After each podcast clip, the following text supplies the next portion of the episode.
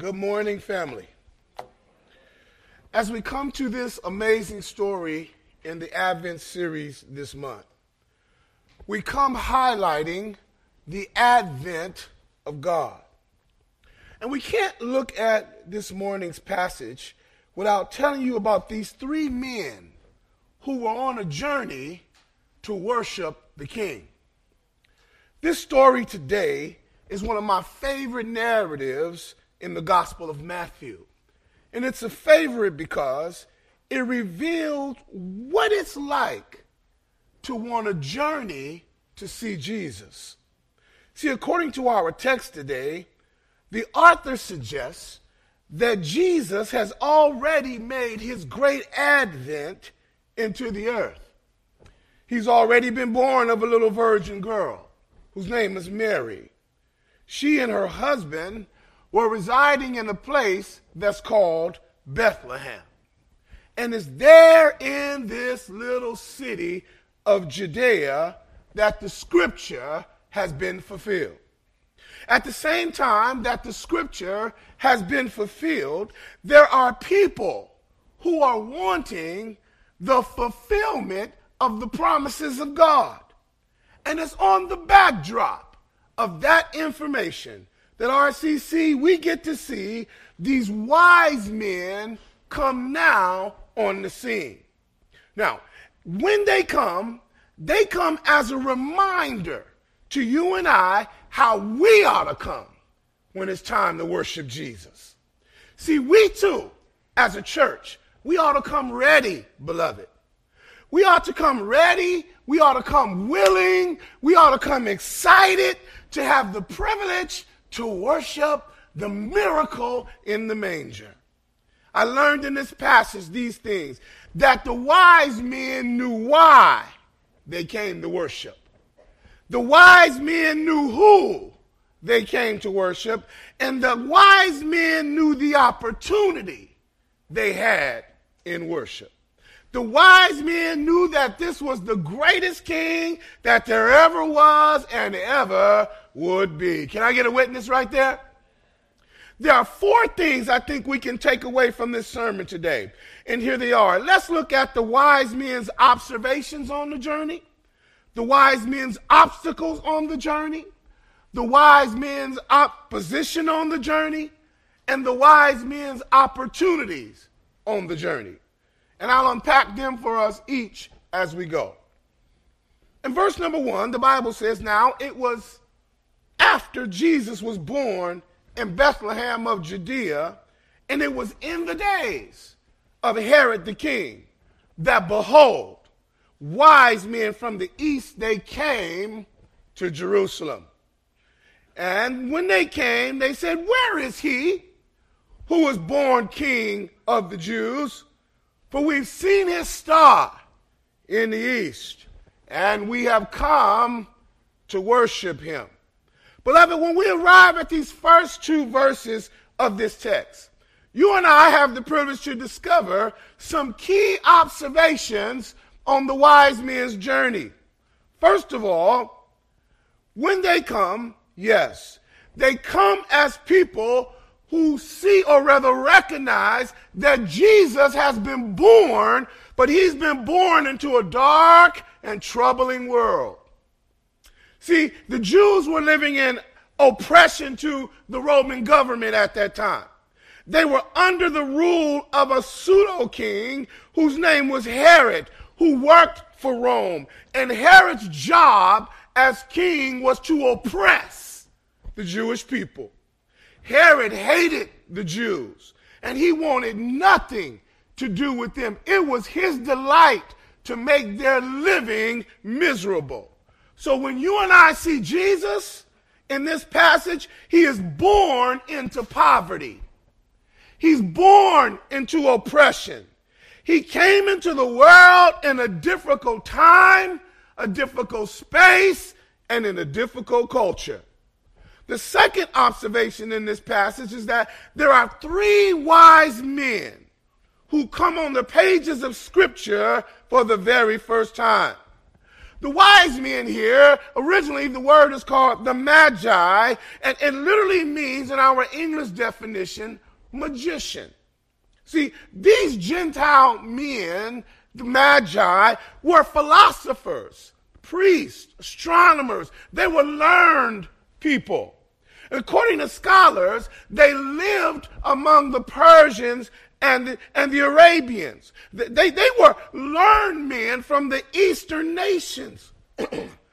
and they were devoted to astronomy, religion, and medicine. They were held in what some called high esteem with the military courts of their countries. And their, their kings or rulers appointed them as counselors to their, what we might call as generals of their armies. These wise men advised kings, advised uh, infantrymen, uh, soldiers. And, and according to scholars, these men had great intelligence, but they also had a hunger for truth. They were men who were looking for God. They, they, they were brothers who had devoted their lives to studying the scriptures. They were Gentiles who knew the prophecies of Daniel, Micah, and Isaiah. And at the same time, they had nothing in common with the Jews. At the same time, they had nothing in common with Judaism. But God, yes, had revealed himself unto them. And they desired now to come and worship him. And here's what I learned in that passage they came on the scene with what I call God questions. The Bible says when they showed up in Jerusalem, they asked the question Where is he who has been born King of the Jews? For we have seen his star in the east, and we have come to worship him. I like this right here because it shows for you and I that the wise men coming on the scene, searching for God, they had what was called as partial truth, but they didn't have all of the truth. They were seekers.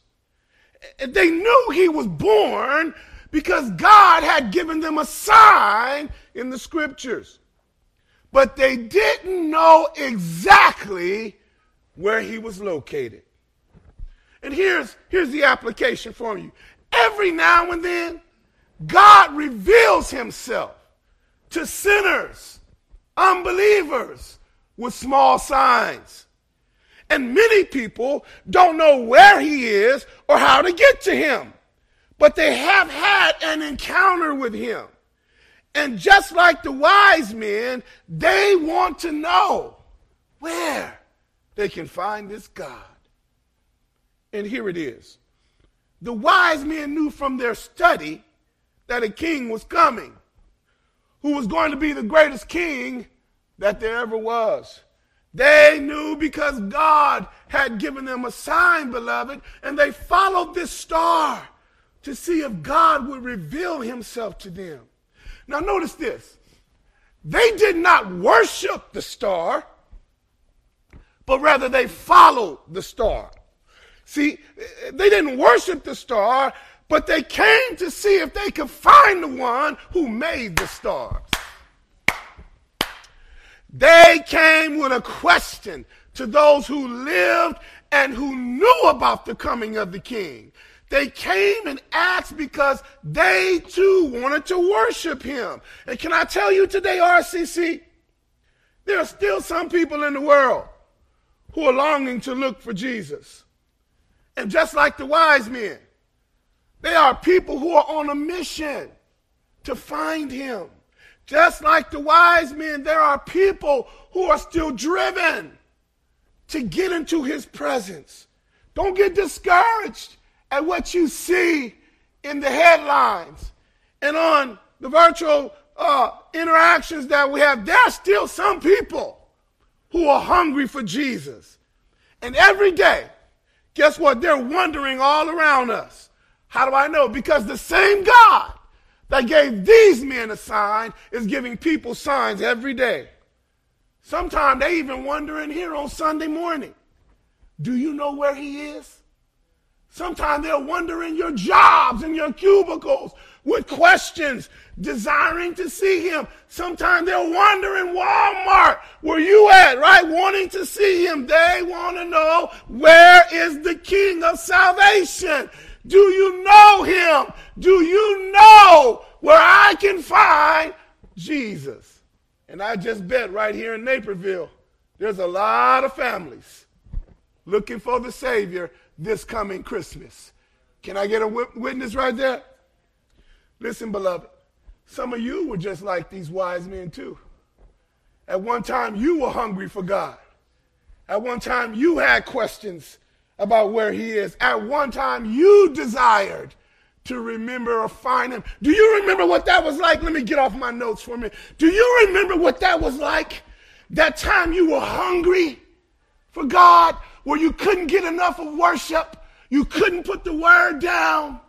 You couldn't get away from small groups and C groups. Do you remember what it was like to worship after him, to weep after him, to be in prayer groups? Do you remember that? Don't forget that. Because there are some people, young and old today, that are right there desiring, like these wise men, to see Jesus. We've looked at the wise men's observations. Let's look now at the wise men's obstacles on their journey. The Bible says in verse 3 when Herod the king heard these wise men, he was troubled.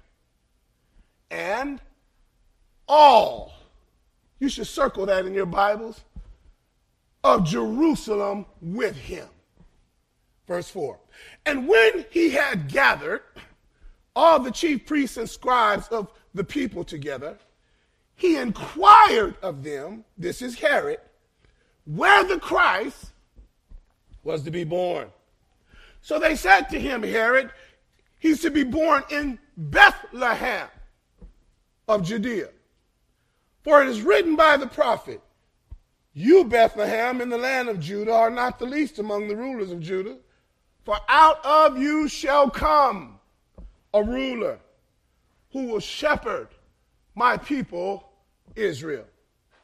RCC, when we come to this next portion of the passage, we get to see the wise men encounter what I call as obstacles on their journey to worship Jesus. Let me show you what I'm talking about. When they come to Jerusalem, they came to get instructions on how to find the one that the scriptures have been talking about.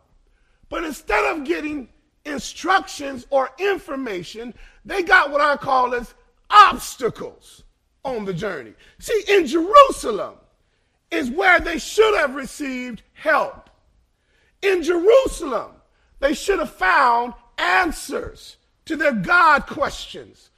In Jerusalem is where they should have gotten refreshed on their journey. But when they got to Jerusalem, Nobody would help them find the King of Glory. Stay with me, RCC. It gets better in here. Listen, when they got to Jerusalem, nobody would direct them to where to find Jesus. The Bible said Herod and all of Jerusalem. That means everybody. They were troubled at this God question. See, Herod was troubled because he ruled the Jews with an iron fist. And to him, this question means that a new king has come. And if a new king comes, then perhaps he's going to overthrow the old king. Secondly, the Jewish people were troubled because they should have been paying attention to the prophecy. But they had a lack of interest in the arrival of the Messiah king. In fact, if the Messiah King is now come, that means that new leadership and demands must happen in their lives. So here it is. Instead of waiting and desiring for the Messiah to come, the Bible says they were troubled. They were troubled at all this. Uh, lastly, Pastor John, I think you'll appreciate this, Pastor. They were troubled because Bethlehem was only 10 miles away. That means that the new king was too close for comfort.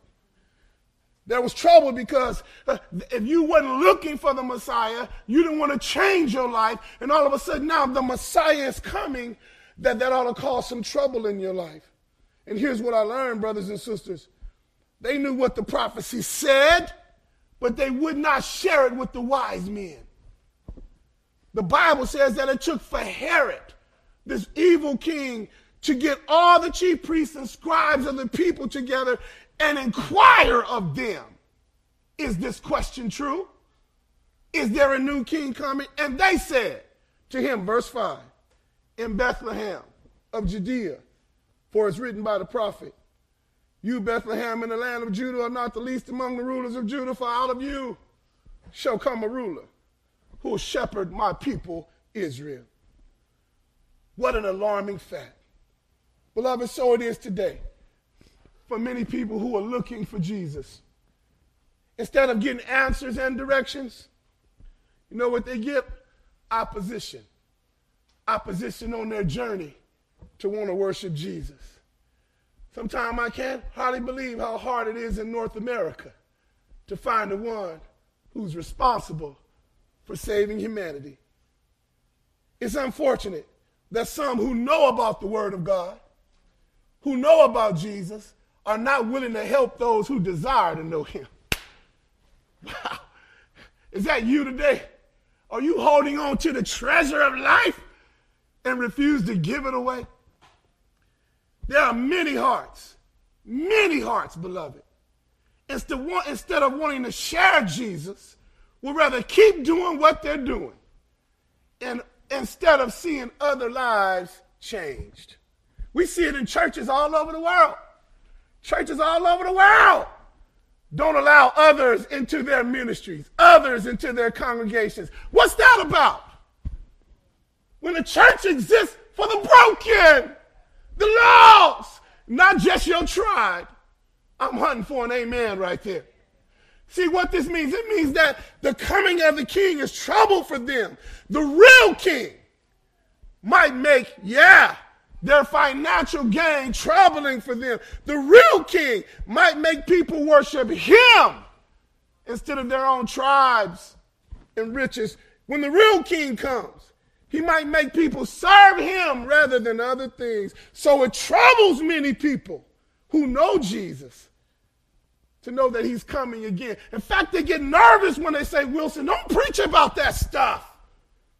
Don't preach about the stuff that the Bible talks about because it makes us uncomfortable. Well, get uncomfortable, beloved, because he's coming. And he is coming, and those of us who know him, Miss Sandy, we have a responsibility to share what we know. I'm hunting for an amen right there. We've looked at the observations on the journey. We've looked at the obstacles on the journey. Let me show you now the opposition on the journey. Miss Sharon, the Bible says in verse 7 and 8 that then Herod, after getting that news, watch this. Look at how, how evil he is. He secretly called the wise men and determined from them what time that the star appeared. And then he sent them to Bethlehem. And he said, Go search carefully for the young child. And when you found him, bring back word to me that I may come and worship him. Wow. Beloved, this portion of the text gets exciting for me. When, when we come to this portion of the story, we see what I call as real opposition come to the wise men on their journey. See, the pseudo king, Herod, called a secret meeting with the wise men when he couldn't get the Jewish folks to give up information, more specific information about the birth of Jesus in Bethlehem, other than what the scriptures said, Herod, according to this passage, summons the wise men in private. And here's what he shows to you and I Herod really has a motive to kill Jesus. So he encouraged these wise men to go look for Jesus, and when they find him, go ahead and worship him. And then come back and tell him that he can come and worship him. Here, here you go. Let me say it like this Herod says, Go and bow down and tell him how wonderful he is. Go and honor him with all your heart. Go on, worship your king. Go ahead, take him an offering. That this is diabolical, beloved, in so many ways, because it's a reminder to me just how bad opposition to worshiping Jesus really is. Herod didn't want to worship Jesus. And he didn't care, he didn't care that the wise men would go and worship him.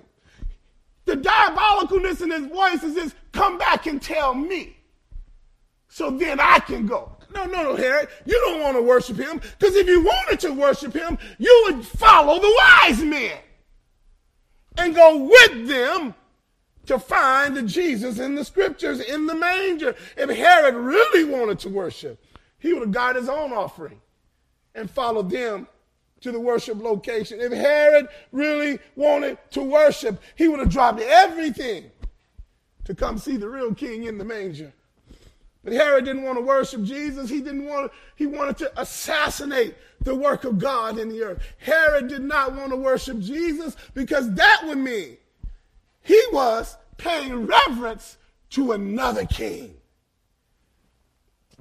Here's the application. A lot of people today that we know are just like Herod. On Sunday morning, they don't mind you going to worship. Just so when you return, they can kill the word of God in your heart and in your head and in your mind. They can't wait to make fun of you on the job because you spent your Sunday at the feet of Jesus. They want to assassinate the ministry of the word in your heart. They don't want to worship Jesus, but they rather destroy the joy and the peace that comes from the worship gathering. Why? Because a king like Jesus is a threat to those who want to be the, on the throne of their own lives.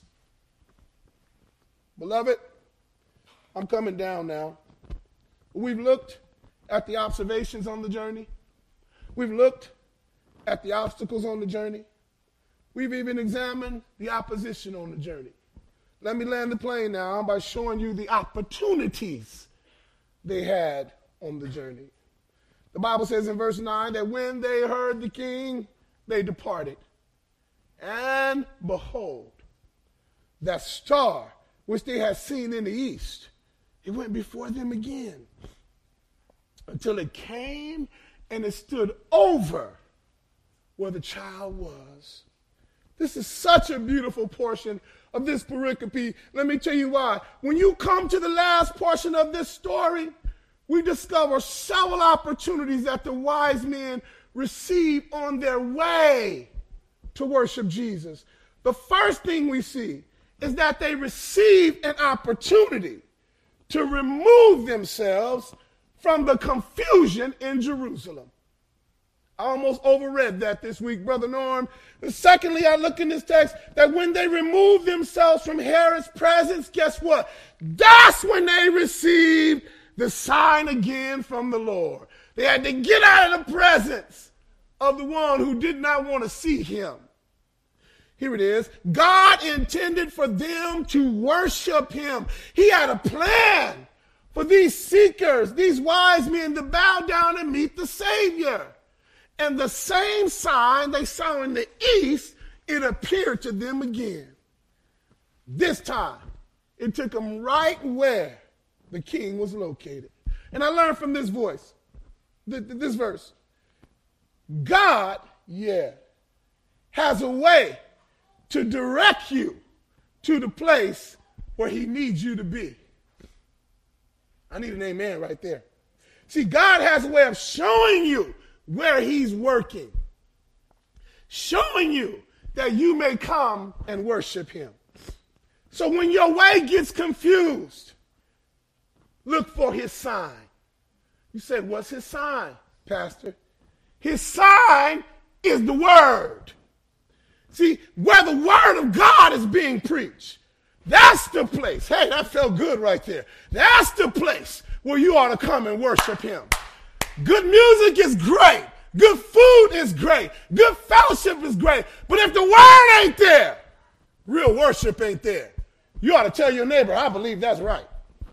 Listen, where the word of God is being taught, that's the place to worship him. You can look, beloved, and look and look, but if the word is not there, oh Lord, the presence of God is not there. Why? He uses the word to teach and instruct his congregations, his family, his church. The Bible said in verse 10, and I'm trying to hurry to a close. When they saw the star, they rejoice with exceeding great joy. Verse 11, and when they had come into the house, they saw the young child with Mary, his mother. And the Bible says, and they fell down and worshiped him. And then when they had opened their treasures, look at this, beloved. Look at what happens in worship. They presented gifts to him gold, frankincense, and myrrh. And here's what I discovered the wise men in this opportunity, they got another rather opportunity when they found the king and found the word, they got an opportunity to worship him. Everything they had been traveling for had come to pass. All the long nights over the hills, over the mountains, in the valleys, in the deserts had now been worthwhile. And their journey is made sweet because they have finally seen the one who is the King of salvation, who is their hope, who is their peace, who was their life, who was the Savior that was prophesied to come. And when they found him, hallelujah, the Bible says they worshiped him. The word for worship right here is such a powerful word. Let me share it with you. It's the Greek word proskuneo, and it means to bow down and prostrate oneself before he who is worthy. Uh, see if I can make this live. We used to have the cutest little Dachshund dog, and her name was Lucy. I was Lucy's favorite out of all the family. Miss Sandy, how I knew I was her favorite, whenever I would come home, climb the stairs in Birmingham, Alabama, Lucy would run to the door and she'd wait for daddy. And when I come in the door, she'd do this. And I would lick my, put my hand down there and she'd lick my hand as daddy's precious little girl. Lucy was practicing proskuneo, which means I worship the one who provides for me. Can I say some more? That's what God wants from you. When you come into the house for worship, he wants you to have a heart that proskuneos before him, that bows, that worships him, that says, You my provider. You're the reason why I'm here. Sorry, I'm getting loud. I felt my volume go up right there. But that's what God wants out of worship. I think we may worship a spectator sport, beloved. We come and look around. Look what she got on. Hmm. Look what he got up. He must have had a long night. And worship is about none of those things. It's bowing before God. And then we learn something else about worship here. They brought him gifts. Did you see that? First of all, they brought him gold. They brought him frankincense. And they brought him myrrh. Scholars, Dr. Cho, helped me to work through this. They said they brought gold because as a king, he was, first of all, a poor king. And gold would help mom and daddy as they raised this poor king in the earth. Secondly, they brought frankincense. As a god, incense in that day and in that tradition was, was beautiful and an act of worship. Frankincense would remind him of his deity as he raised. And then third, they brought him myrrh. Myrrh in those days was used for embalming the dead. So though he was the king, though he had come to save, he was a man, and part of his, yes, ministry would mean he had to die. Everything they brought Jesus as an act of worship, he could use in the earth. Here I come. Stay in your seat. Don't get too happy. Don't jump right here. But everything in your worship, God ought to be able to use. He ought to be able to use your humility in the earth. He ought to be able to use your integrity in the earth. He ought to be used everything you give to him as an act of worship for his ministry in the earth. Well, I thought you'd get excited right there. I'm going to land the plane now. As they say on the airplane, if you'll put your trays in the upright position,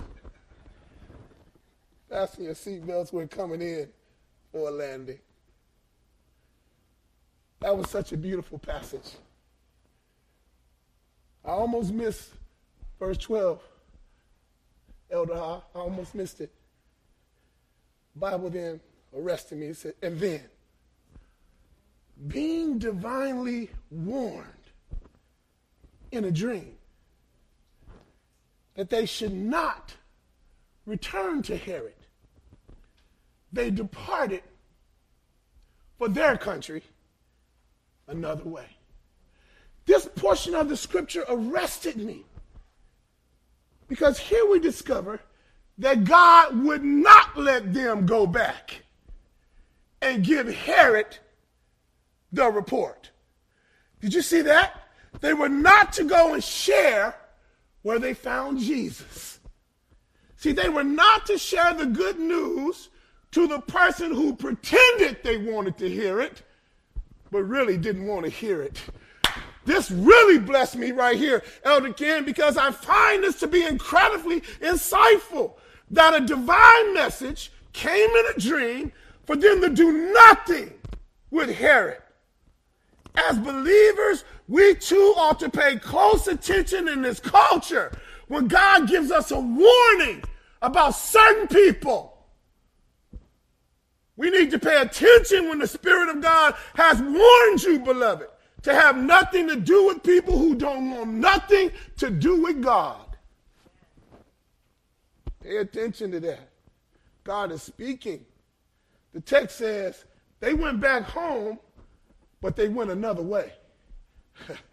they didn't go back the same way they came.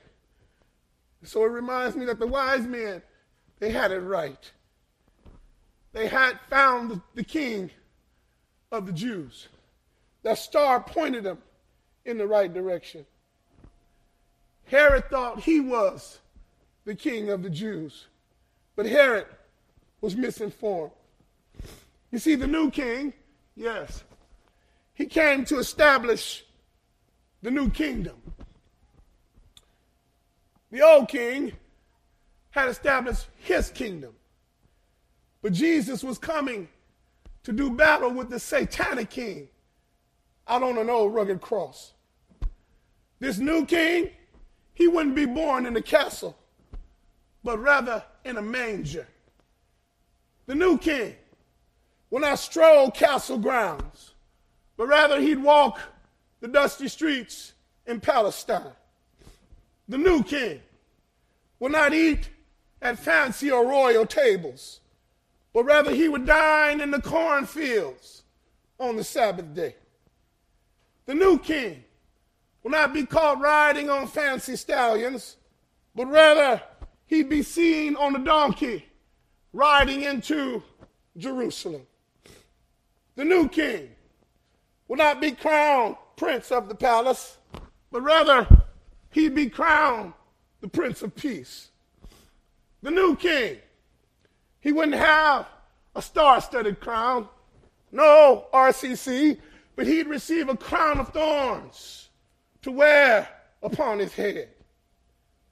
The new king will not receive praise and adoration, but rather he'd receive jeers and insults. The new king will not receive a royal scepter on earth, but rather he'd get stripes on his back. The new king will not be accepted, yeah, by common folk, but rather crucified instead. The new king would not be treated as royalty, but he would die in the presence of two thieves. See, the new king was not born for pleasure, but he was born to die for our sins out on the old rugged cross. The new king will not have a royal feast in his name, but rather a public execution to give you and I a new name. The new king would not receive a pardon from the court, but rather a crucifixion from the court. The new king was buried, and here's why to conquer death, hell, and the grave. The new king would rise again with all power of heaven and earth in his hands. The wise men, when they found the Savior on their journey, they found the King of glory. And I'm so glad today that they came to worship him. My question to you this Advent season is every day, will you worship him? Every day, will you offer up your life as a sacrifice for the one who offered up his life for you? And all God's children said, Amen. Would you bow with me for a word of prayer? Father, we thank you for this wonderful reminder of what it looks like to be on a journey to worship the King. We thank you so much for the template that the wise men give us. How to be observant on our journey. How to know that there will be obstacles. There'll be opposition, but you also give us opportunities. And so this moment, in this opportunity, we bow to tell you thank you. We come now to worship you in spirit and in truth. In Jesus' name, amen.